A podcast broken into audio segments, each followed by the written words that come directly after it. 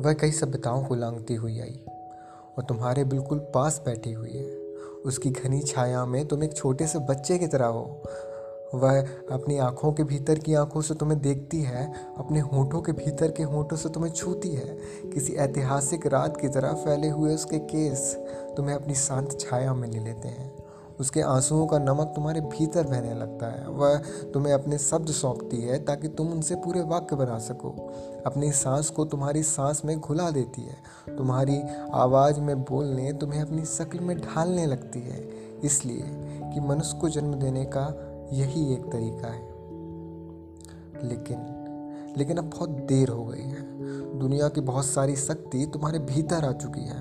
बहुत से तेज औज़ार तुम्हारी आत्मा को घिसकर गोल बना चुके हैं। बाहर निकलते ही तुम एक कवच पहन लेते हो, एक छाता तान लेते हो और एक किनारे पर खड़े हो जाते हो। तुम्हें हर आवाज़ किसी दूसरे किनारे से आते हुए लगती है, हर उपस्थिति किसी अजनबी की तरह महसूस होती है।